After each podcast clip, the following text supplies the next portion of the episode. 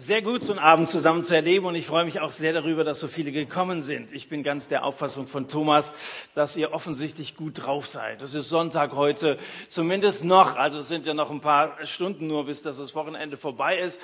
Und naja, ihr seid jung, das Jahr ist noch jung, die Möglichkeiten sind gewaltig, die sich uns so auftun. Und trotzdem ist es gar nicht unbedingt gesagt, wenn man jung ist, dass es einem gut geht. Also so ein Lied, wie wir das gerade gesungen haben, selbst wenn alles viele, das sagt ja schon aus, dass wir keine Garantie dafür haben, dass wir gut durchkommen und dass es uns jederzeit gut geht, selbst wenn wir jung sind und uns vielleicht gesund fühlen, zumindest so rein äußerlich gesehen. Einer, der ziemlich verzweifelt gewesen sein muss, der sagte einmal, das Einzige, was mich hier noch hält, ist die Erdanziehung. Na, wenn das der einzige Grund ist, warum man lebt und warum man auf diesem Planeten unterwegs ist, ich weiß es nicht. Physikalisch gesehen, klar, das, da sind wir, das, das, da sind wir alle in einem Boot. Ja, wir sind natürlich physikalisch gesehen von der Erdanziehung abhängig, aber so ein innerer Halt, eine Haltung vermittelt uns die Welt nicht so anziehend sie auch sein mag.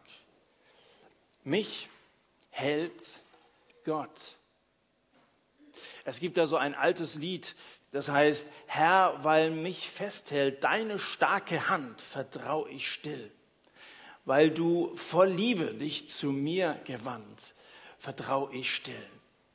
In dem Lied kam das ja so ein bisschen zum Ausdruck, dass es Leute, auch junge Leute gibt, die auf Gott vertrauen und die an der Hand Gottes unterwegs sind. Nicht, dass dann eine Garantie dafür da ist, dass immer alles glatt läuft, aber von Gott gehalten zu sein, das ist ein gewaltiges Vorrecht. Wie sich Jesus in Liebe einem Menschen zugewendet hat, das zeigt unser heutiger Text. Vielleicht haben einige von euch zu Hause schon mal vorgelesen, worum es heute Abend geht. Ich lese es uns noch mal gemeinsam vor, wie Thomas sagte, Lukas Kapitel 13 ab Vers 10. Jesus lehrte an einem Sabbat in einer Synagoge. Unter den Zuhörern war eine Frau, die seit 18 Jahren unter einem bösen Geist zu leiden hatte, der sie mit einer Krankheit plagte. Sie war verkrümmt und völlig unfähig, sich aufzurichten. Jesus bemerkte sie und er rief sie zu sich und sagte, liebe Frau, du bist frei von deinem Leiden. Dann legte er ihr die Hände auf. Im selben Augenblick konnte sie sich wieder aufrichten und fing an, Gott zu preisen. Doch der Synagogenvorsteher war empört darüber, dass Jesus die Frau an einem Sabbat geheilt hat. Er sagte zu der versammelten Menge, es gibt sechs Tage, die zum Arbeiten da sind. An denen könnt ihr kommen und euch heilen lassen, aber nicht am Sabbat. Bitte schön. Der Herr entgegnete ihm, ihr Heuchler. Bindet nicht jeder von euch auch am Sabbat seinen Ochsen oder seinen Esel vom Futterplatz los und führt ihn zur Tränke? Und diese Frau hier, die der Satan volle 18 Jahre lang gebunden hielt und die doch eine Tochter Abrahams ist, die sollte man am Sabbat nicht von ihren Fesseln befreien dürfen? Die Antwort Jesu brachte alle seine Gegner in größte Verlegenheit. Das ganze Volk jedoch freute sich über all die wunderbaren Dinge, die durch ihn geschahen. Jesus lehrte an einem Sabbat in einer Synagoge. Ein Sabbat ist ein Tag, der sich von anderen unterscheidet. Und eine Synagoge ist ein Haus, das sich von anderen unterscheidet. Synagoge heißt wörtlich übersetzt Versammlungshaus oder auch kurz Treff. Und da trifft es sich ja ganz gut, dass wir im Sonntagabendtreff über diesen Satz reden. Er lehrte am Sonntag in einem ihrer Treffs, in einer Synagoge. Weißt du, wenn jeder Tag ein Werktag wäre und wenn jedes Haus nur von Menschen bewohnt wäre, dann hätten wir gar keinen Platz mehr für Gott. Dann hätten wir keine Zeit mehr für Gott. Wann würden wir uns denn mal so wirklich auf Gott besinnen? Und wir hätten auch keinen Raum für Gott. Deswegen ist es gut, dass es Sonntage gibt. Deswegen ist es gut, dass es Gemeindehäuser gibt. Zur Not tut es auch mal so ein Forum wie hier. Wenn wir keinen Blick und keine Zeit, keinen Raum mehr für Gott hätten, dann wäre unser Blick wahrscheinlich ausschließlich auf irdische Dinge gerichtet, wie bei so vielen anderen, für die Gott keine Rolle spielt. Manche sind so erzogen worden, dass sie nie groß was von Gott gehört haben und manche meinen so wissenschaftlich zu sein, dass man sagt, das ist irgendwie, irgendwie so eine Krücke, die Leute brauchen, die, die sonst nicht im Leben klarkommen oder so. Unser Blick wäre auf irdische Dinge ausschließlich gerichtet. Und wegen der Erdanziehung und weil wir zum großen Teil Kopfmenschen sind, nicht nur der Janni, ja, dann hätten wir also ganz schnell so eine, so eine gebückte Haltung wie diese Frau, von der es da die Rede ist. Wir haben einen dicken Kopf, wir denken sehr viel und es zieht irgendwie runter, Erdanziehung. Und dann finden wir uns vielleicht in so einer Haltung ganz schnell wieder. Ohne Gott lebst du ohne Hoffnung gebückt, so wie die. Die lief so herum, als wenn sie ein Grab suchen würde. So hat Spurgeon das jedenfalls gesagt, als er über diese Frau gepredigt hat. Gefunden hat sie glücklicherweise den Weg in die Synagoge. Und dass du hier bist, das ist auch ein glücklicher Umstand. Schön, dass du da bist. Gott trifft sich gerne mit uns und er macht sehr gerne Termine mit uns. Und sein Lieblingstermin scheint mir der Sabbat zu sein, so ein Ruhetag zu sein, so ein Sonntag wie heute ist.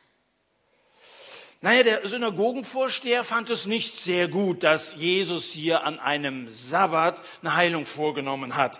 Er zitiert zu Recht den Anfang des vierten Gebotes, wo es heißt, sechs Tage sind es, an denen man arbeiten soll. Wie geht das Gebot nochmal weiter? Das ist ja noch nicht fertig damit. Also klar, in den zehn Geboten steht, du sollst arbeiten. Ist dir vielleicht auch nicht bewusst gewesen bisher, ja? Aber in den zehn Geboten steht, an sechs Tagen sollst du arbeiten. Das ist eines der zehn Gebote. Und dann sagst du, ja, das geht weiter, sechs Tage sollst du arbeiten und am siebten Tag sollst du ruhen. Irrtum. Das steht nicht in den zehn Geboten. Es steht nicht im vierten Gebot, dass wir ruhen sollen. Da ist eigentlich keine Rede davon. Wörtlich heißt es in 2. Mose Kapitel 20, Sechs Tage sollst du arbeiten und alle deine Arbeit tun, aber der siebte Tag ist Sabbat des Herrn, deines Gottes. Der siebte Tag ist der Sabbat des Herrn, deines Gottes. Es ist ein Tag, der Gott gehört, ein Tag, der für Gott reserviert ist, ein Tag, an dem wir nach Gott suchen sollen, wo wir nach Gott fragen sollen, wo wir sozusagen unseren Akku bei ihm aufladen sollen. Darum geht es. Es geht nicht darum, an so einem Sonntag, so einem Ruhetag, wo die Geschäfte geschlossen sind und so alle Viere von sich zu strecken, sondern sich nach ihm auszustrecken nach Gott zu fragen, nach unserem Schöpfer zu fragen. Gott hat diesen Tag eingerichtet, weil er weiß, dass wir eine Sehnsucht, ein Verlangen nach Gott haben. Und er möchte sich gerne treffen, besonders an diesem Tag. Nicht, dass du sagst, ja, dann sechs Tage, da kann Gott mir gestohlen bleiben. Aber es ist eines seiner Lieblingstermine, die er mit uns vereinbart. Wenn nicht nur die Erdanziehung, sondern Gott dich halten soll, dann solltest du dich an den Sabbat halten. Sabbat ist Sabbat für den Herrn, jede Woche. Bob Hostetler, der hat am Ende des letzten Jahres in Herborn einen, einen Kongress geleitet. Der hat gute Predigten gehalten für Mitarbeiter, die in Gemeinden im Jugendkreis oder so mitarbeiten. Und er hat an einem Tag auch über den Sabbat gesprochen. Er hat gesagt, gerade wir, die wir Gott dienen, wir brauchen diesen Tag dringend. Und dann hat er von sich selber erzählt. Er sagte, ein Tag in der Woche, das ist bei ihm nicht der Sonntag, weil Sonntag ist für Prediger, so geht es mir auch, schon ein besonders herausfordernder Tag, wo du eigentlich keine Ruhe findest. Manchmal, trotz dass du viel über Gott redest, doch keine Zeit für Gott, für deine persönliche Beziehung zu Gott hast. Aber er sagt, dieser eine Tag, den ich mir in der, in der Woche reserviere, das ist ein Tag, an dem ich ausschließlich vier Dinge tue. Beten, lesen, schlafen spazieren gehen. Vier Dinge. Er sagt, an diesem Tag wird kein Fernseher angemacht. An diesem Tag wird kein Computer hochgefahren. Und es ist tatsächlich so, dass diese Dinge stressen. Wenn du denkst, ich will mal ein bisschen entspannen, mach die Klotze an oder, oder surf mal ein bisschen im Internet, das stresst total. Da kommst du nicht zur Ruhe. Ganz im Gegenteil. Das ist wissenschaftlich erwiesen. Und deswegen versuch das doch mal, dass du vielleicht in der nächsten Woche anfängst mit ein paar Stunden. Also vielleicht kriegst du das nicht einen ganzen Tag hin. Ähm, vielleicht klappt es nächsten Sonntag mal über eine längere Phase oder in der Woche, wo du ganz bewusst mal auf alles Mögliche verzichtest und sagst, das ist jetzt mal eine Zeit, vielleicht drei Stunden, die reserviere ich für Gott, für niemand anderen. Und Und dann machst du eins von diesen vier Dingen oder vielleicht schaffst du zwei oder drei Sachen. Du betest, gehst vielleicht einfach mal spazieren, geh doch mal los und verbring doch mal eine Zeit mit Gott, wo du zunächst einmal schweigst vor Gott. Es kann sein, die erste halbe Stunde fällt dir überhaupt nichts ein, was du überhaupt beten sollst.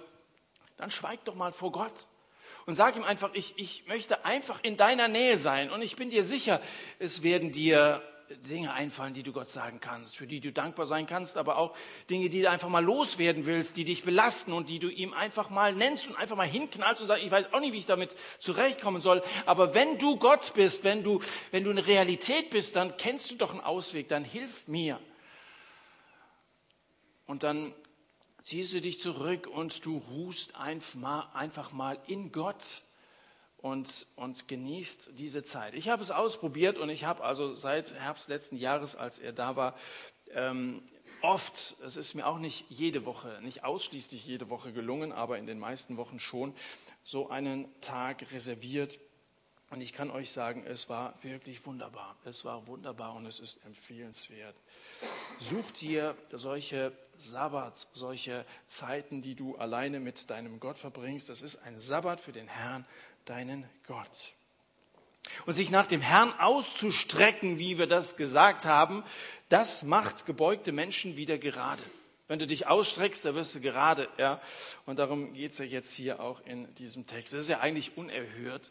Bei so einem Gottesdienst, wie wir hier zusammen sind, wo ihr ja fast alles junge Leute seid, dass man über so einen Text redet. Ja? Ich meine, wenn man über so eine krumme Frau spricht, irgendwie in einem Sanatorium, gell, wo so alte Leute sind. Aber hier so Leute wie der Thomas, steht auch nochmal auf, Thomas. Das ist ein echter Mann, ja. Der steht mitten im Leben. Der ist gerade, der ist gesund, ja. Ich meine, wenn, wenn, wenn das alles so Leute wären wie ich, gell, ich in, in klatschnassen Klamotten kriege ich gerade mal 70 Kilo auf die Waage, gell. Ich bin immer ganz froh, wenn einer mit an die Haustür geht, dass der Bewegungsmelder überhaupt reagiert. Ja. Stehst du? Wenn ich durch den Park gehe, dann füttern mich die Tauben. Also wenn, wenn es hier so um bedauernswerte Leute ginge wie mich, ja, die so ein bisschen verhungert aussehen, ja, aber ihr seid doch junge Leute, wie kann man beim Gottesdienst so einen Text wie diesen hier wählen, wo es um ein krummes, armes, altes, krankes Weib geht? Aber wisst ihr, warum dieser Text so bedeutsam ist? Dieses Weib hat etwas, was viele von euch wahrscheinlich nicht haben. Sie hatte eine bedeutende Begegnung mit dem Sohn Gottes. Sie ist dem Herrn Jesus begegnet. Und ich wünschte mir so sehr, dass ihr alle das sagen könntet. Er ist mir selber begegnet. Dass ihr alle sagen könntet, er hat mich geheilt. Das hat diese Frau manch einem von uns voraus. Jesus steht da also in der Synagoge, es ist Sabbat, Jesus predigt. Und ich versuche mir mal so sein Publikum vorzustellen, ja. Also er steht den Leuten gegenüber und da sind die Ältesten der Gemeinde dabei, die machen Eindruck, die sind alle so im Metallzeitalter, weißt du, Silber in den Haaren, Gold im Mund und Blei in den Knien. Also das sind alles würdige Leute und die, die wirklich Eindruck machen. Die sind also in der Synagoge dabei. Dann sind aber auch junge Männer dabei. Jeder Prediger freut sich über junge Männer, nicht nur auf dem Sportplatz, sondern im Gottesdienst, gerade im Gottesdienst. Schön, dass viele junge Männer da sind, die sagen, ich möchte über Gott etwas hören. Und ich möchte nicht nur was hören, weil es mich interessiert oder weil ich dann irgendwie den, da einen Strick draus drehen kann oder so, sondern ich will auch dem gehorsam sein, was Gott mir sagt. Und ich will es umsetzen. Ich will Gott dienen mit meinem Leben. Und dann sind da junge Mädchen dabei gewesen in der Synagoge. Und da sind fleißige Frauen dabei gewesen. Aber interessanterweise ist von all denen überhaupt keine Rede in diesem Text. Es ist nur die Rede von einer armen, krummen Frau der hat kein Mann hinterher geschaut. Aber Jesus schaut sie an, frontal, nicht hinterher, sondern gleich zu Anfang.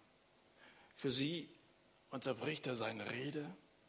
Jesus sah sie, heißt es. Das ist zunächst mal das Erste, was zwischen diesen beiden, Jesus Christus und dieser Frau geschieht. Er sah sie. Nicht, weil sie so schön anzusehen war, das ist sie gerade nicht. Die ist nämlich nicht gerade, sondern krumm. Aber Jesus kam nicht in diese Welt, weil wir so gerade sind, weil wir so aufrecht wären, weil wir so hoch verehrt und wohlgenährt sind. Deswegen kam Jesus nicht, sondern er kam wegen unseres Elends auf diese Erde weil wir unsere inneren Kämpfe haben, weil in unserem Leben, ob es Sabbat ist oder Wochentag, weil eben nicht alles glatt läuft. So ein Abend wie heute Abend, das mag so eine Momentaufnahme sein, wo du vielleicht so ein Hochgefühl hast, weil viele andere da sind, gute Lieder gesungen werden und so. Aber so geht's dir eben nicht 24 Stunden am Tag. Und Jesus kam wegen unseres Elends. Deswegen ist er aus einer anderen Dimension zu uns gekommen, haben gerade Weihnachten gefeiert. Deswegen hat er Fleisch und Blut angenommen. Er hat seine himmlische Herrlichkeit abgelegt wie ein Gewand Wand und hat die Schürze eines Dieners angezogen, weil viele hier so krumm sind, weil viele so unaufrichtig sind im wahrsten Sinne des Wortes, weil viele von uns schief liegen und viele verzogen sind. Deswegen kam Jesus, weil vieles nicht in Ordnung ist in der Schöpfung Gottes. Äußerlich sieht so eine Veranstaltung wie heute Abend hier prächtig aus. Mancher Pfarrer wäre begeistert, wenn so viele junge Leute zu den Gottesdiensten an vielen Orten in unserem Land kämen. Aber Jesus sieht so eine Versammlung wie heute Abend mit ganz anderen Augen. Er sieht die Elenden unter uns. Er schaut etwas tiefer, und zwar auch in die tiefsten Abgründe deines Herzens hinein. Er sieht die unter uns, die nur Niederlagen erleben Du gehörst vielleicht zu denen, die nicht gerne drüber reden, die nach außen hin äh, gerne einen ganz guten Eindruck vermitteln wollen. Aber in, im Grunde genommen in deinem Inneren bist du frustriert und stehst manchmal kurz davor, alles hinzuschmeißen, weil du denkst, die Sache da mit dem Glauben und so weiter, ich habe es versucht, aber irgendwie funktioniert das bei mir nicht. Er sieht die, die zwischen den Stühlen stehen oder sitzen, die glauben nicht richtig, aber so im Unglauben können sie auch nicht bleiben. Er sieht die, die es zu Hause nicht mehr aushalten, weil irgendwie die Atmosphäre in der Familie kaputt ist und irgendwie bist du einer, der selber auch Verantwortung dafür trägt.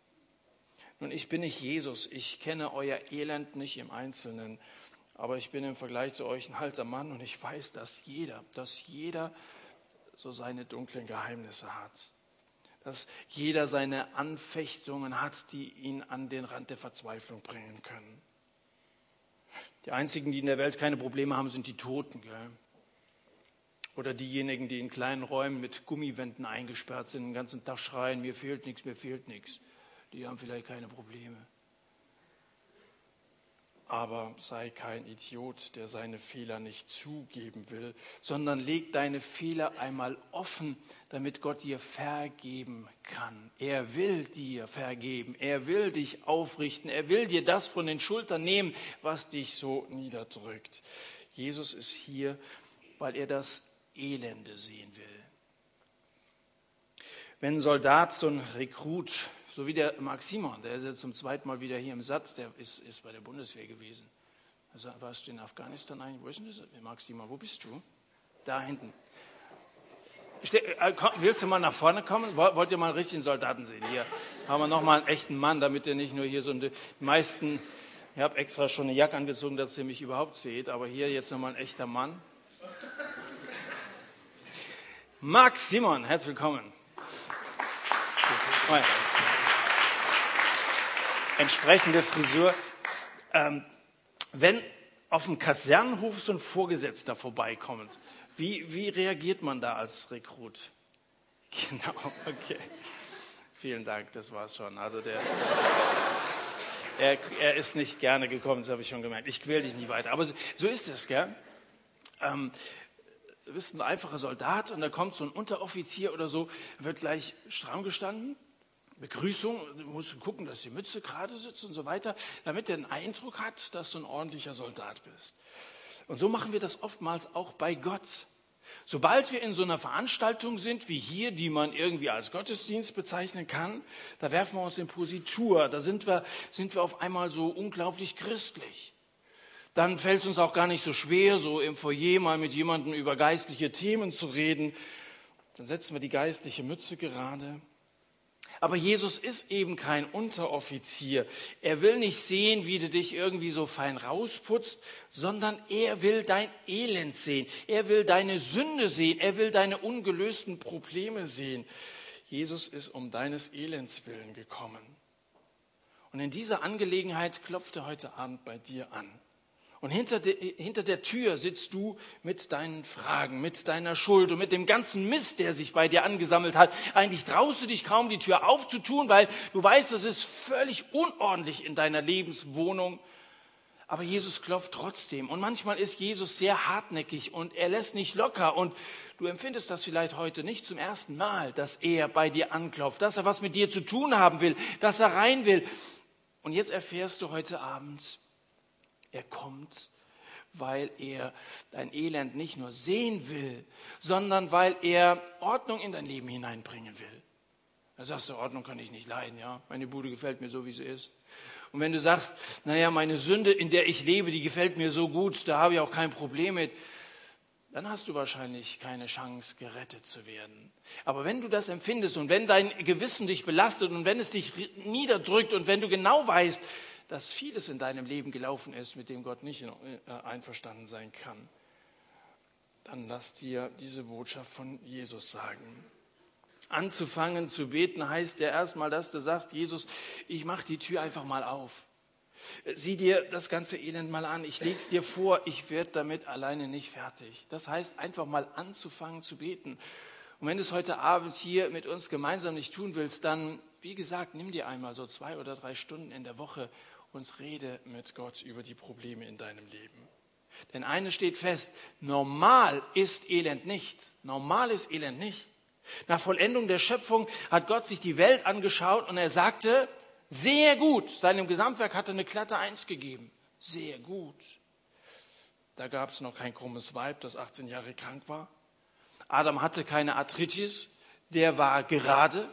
Ich glaube, da hätte sich der Thomas verstecken können. Ich glaube, der, der erste Mensch, den Gott erschaffen hat. Wow, die Frauen wären hin und weg gewesen. Ja? Da war alles sehr gut. Keinerlei Krankheit oder sonstige Makel.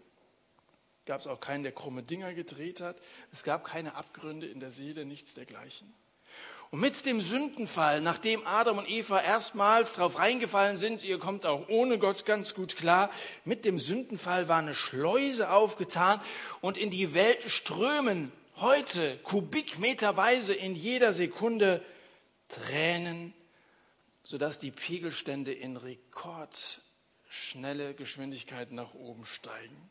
Tränen, die verursacht sind durch Streit und durch Krieg. Brauchst du nur mal nach Tunesien reinzuschauen. Durch Sünde, durch Schmutz und durch unfassbares Elend. Mit dem Sündenfall ist diese Schleuse geöffnet worden. Und diese Frau in der Versammlung ist ein Zeichen dafür, dass die Welt eben nicht mehr sehr gut ist. Ganz im Gegenteil. Jesus hat die Welt vor dem Sündenfall gesehen. Und er weiß ganz genau, wie schön sie war. Und er weiß ganz genau, wie Gott sie gewollt hat. Und deswegen tat ihm der Anblick dieser Frau so weh. Wenn du keine Lösung weißt, wenn du siehst, da ist was nicht in Ordnung, dann versuchst du es irgendwie tot zu schweigen, irgendwie einen blöden Witz zu machen oder so. Aber manchmal gerade wenn wir mit Elend konfrontiert sind, ja, da wissen wir nicht, was wir sagen sollen. Aber Jesus verdrängt das nicht. Er hätte seine Rede weiter fortsetzen können, irgendwie über die schönen Dinge des Lebens reden können, aber das tut er nicht. Jesus sieht diese Frau, es tut ihm weh. Wenn Jesus einen Menschen sieht, dann sieht er ihn so, wie Gott ihn eigentlich gewollt hat. Jesus sieht keine Krüppel, sondern eine Idee Gottes. Jesus sieht keine Prostituierten, sondern eine Idee Gottes. Und auch in dir sieht Gott, sieht Jesus eine Idee, das, was er ursprünglich mit deinem Leben gedacht hatte. Und wenn er das dann vergleicht mit der Wirklichkeit, auch wenn er das vergleicht, die Idee, die Gott mit mir hatte, mit meiner Wirklichkeit, dann sieht das ganz schrecklich aus und erschütternd. Und ich verstehe, dass der Herr pausenlos leidet. Aber nochmal, Jesus kam, um das Elend abzuschaffen. Er kam, den Sündenfall zu reparieren. Er kam, um das Tor zum Paradies wieder aufzumachen. Ich schaffe einen neuen Himmel und eine neue Erde, sagt Gott schon im Alten Testament, Jesaja 65. Und wenn du irgendwo mitarbeitest im Reich Gottes, also wenn du in deiner Gemeinde irgendwie eine Aufgabe übernommen hast, vielleicht arbeitest du hiermit, wenn du irgendwo mitarbeiten willst im Reich Gottes, der Thomas, der geht nächste Woche, hat er nur gesagt, dass er in die Schweiz geht, der geht auch in eine Bibelschule, will sich ausbilden lassen, um irgendwo im Reich Gottes mitarbeiten zu können, dann sei dir der Größe des Unternehmens bewusst. Das, was Jesus angefangen hat, ist, dass er vom Elend dieser Welt angezogen worden ist, um etwas völlig Neues zu machen. Christsein ist entweder etwas gewaltig Großes oder es ist gar nichts. Aber das, was Jesus angefangen hat, das hat mit einer neuen Welt zu tun. Und das hat damit zu tun, dass dein Leben von Grund auf erneuert werden kann. Nicht so ein bisschen ausgebessert oder so. Sei dir der Größe des Unternehmens bewusst.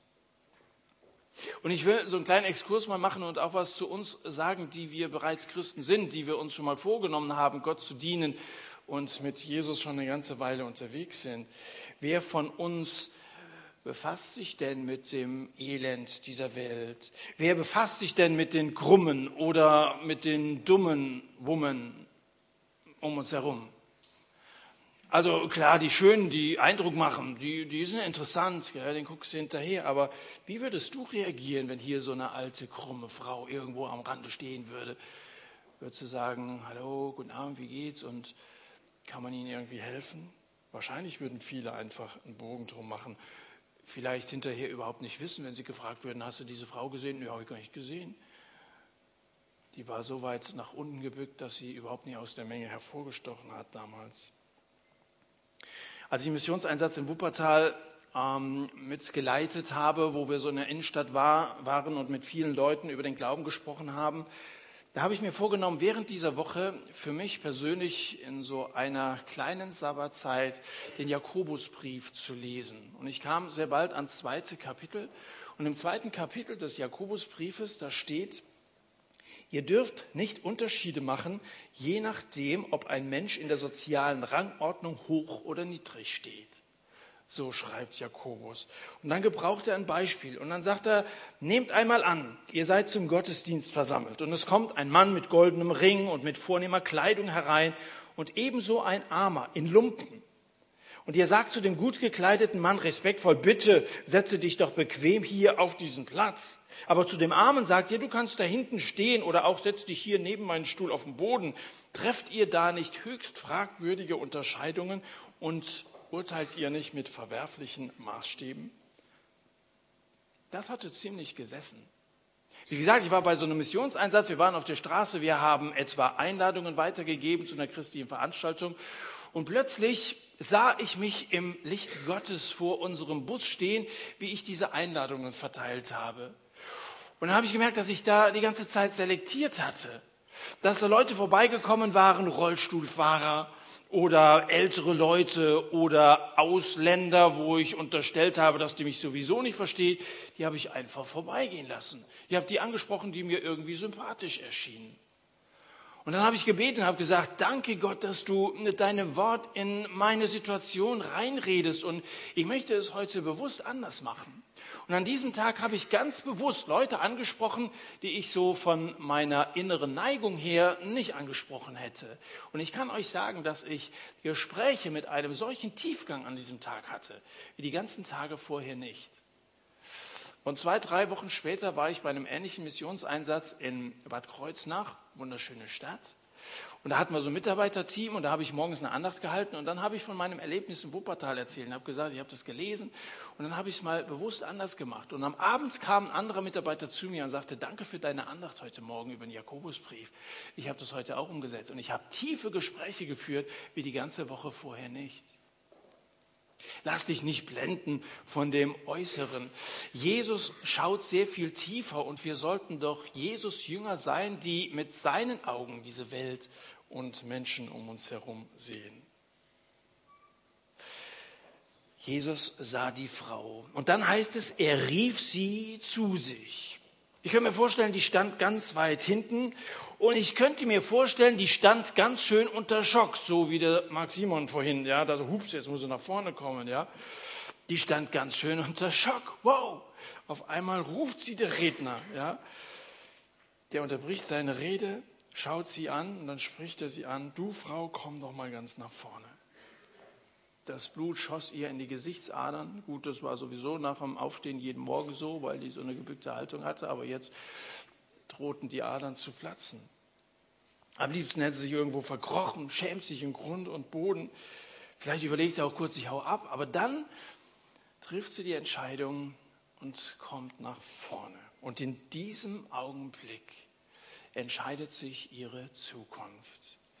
Mit dem Aufruf und der Frage, soll ich oder soll ich nicht? Da entscheidet sich ihre Zukunft. Und wenn dir klar wird, dass Jesus dich ruft, wenn du heute Abend gemerkt hast, dass bei dir vieles nicht so bleiben kann, wie es jetzt im Moment ist, und du zunächst mal so einen kleinen Schock erlebst, das ist ja so, da kriegst du erstmal einen Schrecken, wenn du dir bewusst machst, dass ein Leben mit Jesus Folgen hat und dass es ganz anders werden kann, dass also von dir eine Entscheidung gefragt ist, dann zuckst du erstmal innerlich zusammen. Ertappt zu werden ist kein schönes Gefühl und Konsequenzen ist auch kein schönes Wort. Adam versteckte sich nach dem Sündenfall im, im Garten. Adam, wo bist du? ruft Gott. Und jetzt kommt Gott in Jesus und er sagt, Frau, komm nach vorne. Damals bei Adam, das war ein Ruf zum Gericht. Jetzt ist es ein Ruf der Gnade. Komm nach vorne, ich will dir helfen. Komm nach vorne. Und die Frage für dich heute Abend ist, wird Gott einmal dein Richter sein oder wird er heute dein Aufrichter sein? Willst du es darauf ankommen lassen, uns mit unvergebener Schuld einmal vor dem lebendigen Gott zu stehen? Oder willst du dir heute helfen lassen, dir deine Sünden vergeben lassen und diesen Neuanfang wagen? Das sind die beiden Alternativen. Es gibt zwei Rufe Gottes. Es gibt einen Gerichtsruf Gottes und es gibt einen Gnadenruf Gottes.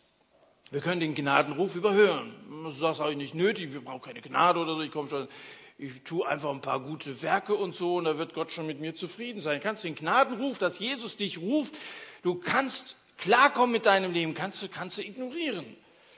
Aber dann, dann werden Leute, die diesen Ruf ignoriert haben, den Ruf zum Gericht hören.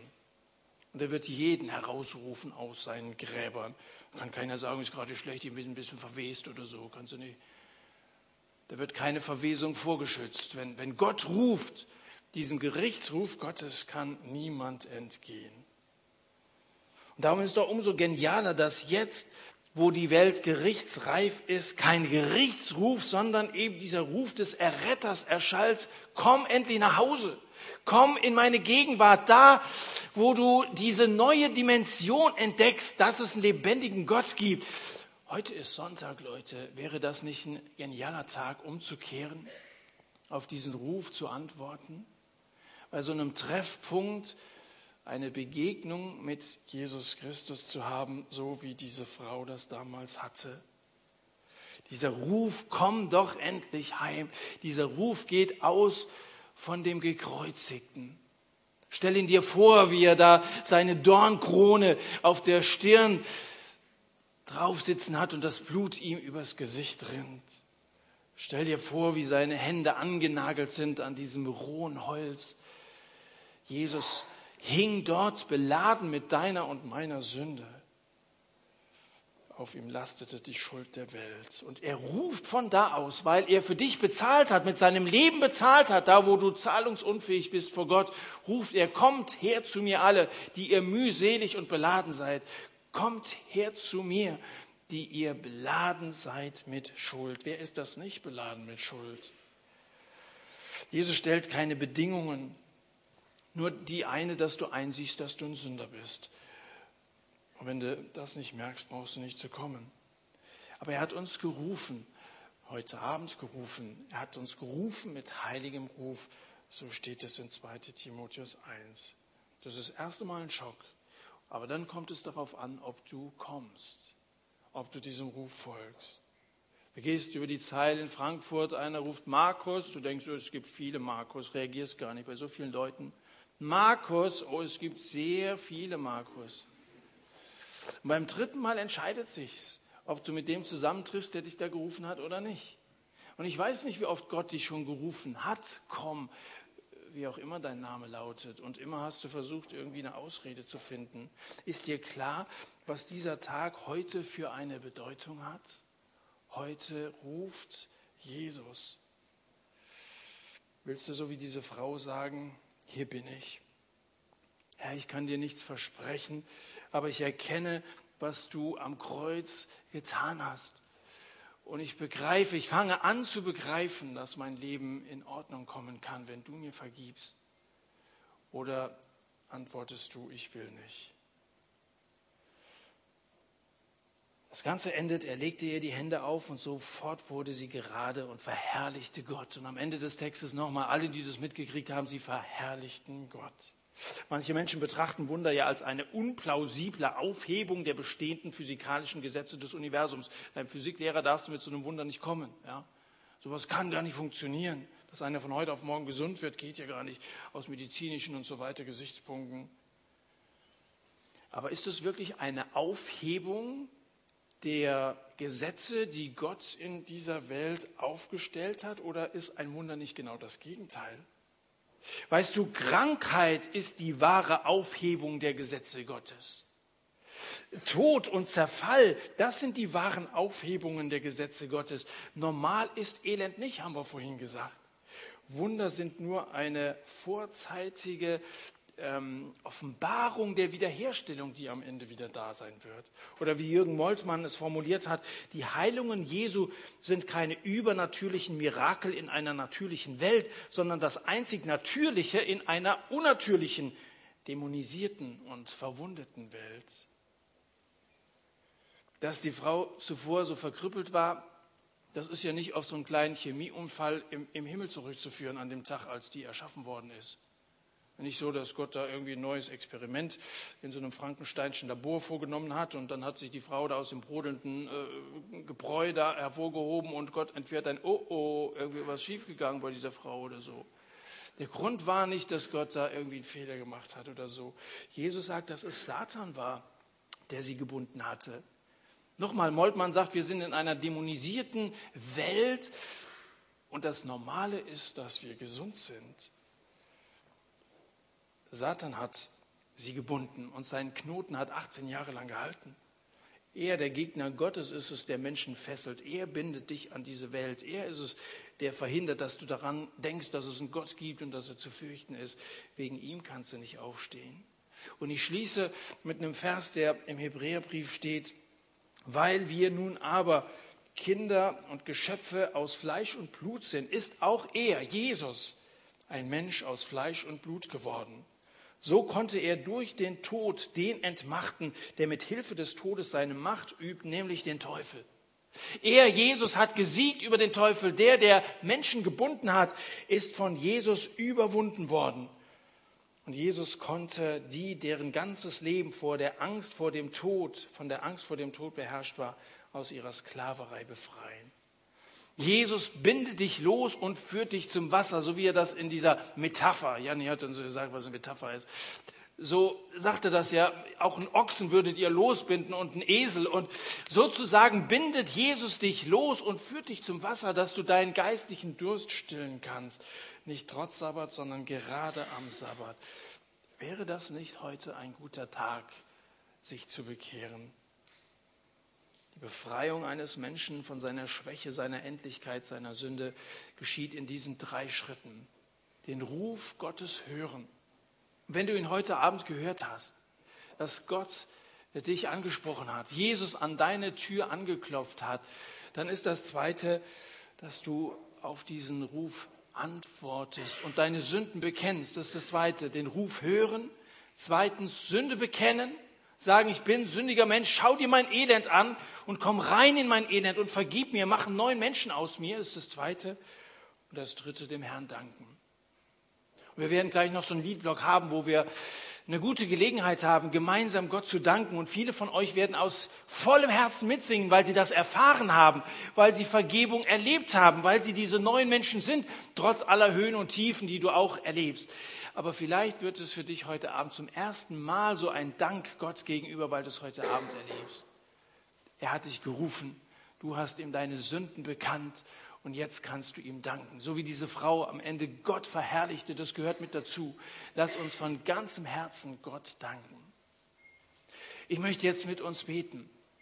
Und ich werde in diesem Gebet nochmal so eine Zeit der Stille lassen, wo du selber beten kannst, wo du die Gelegenheit hast, auf das Reden Gottes heute Abend in dein Leben hinein zu antworten.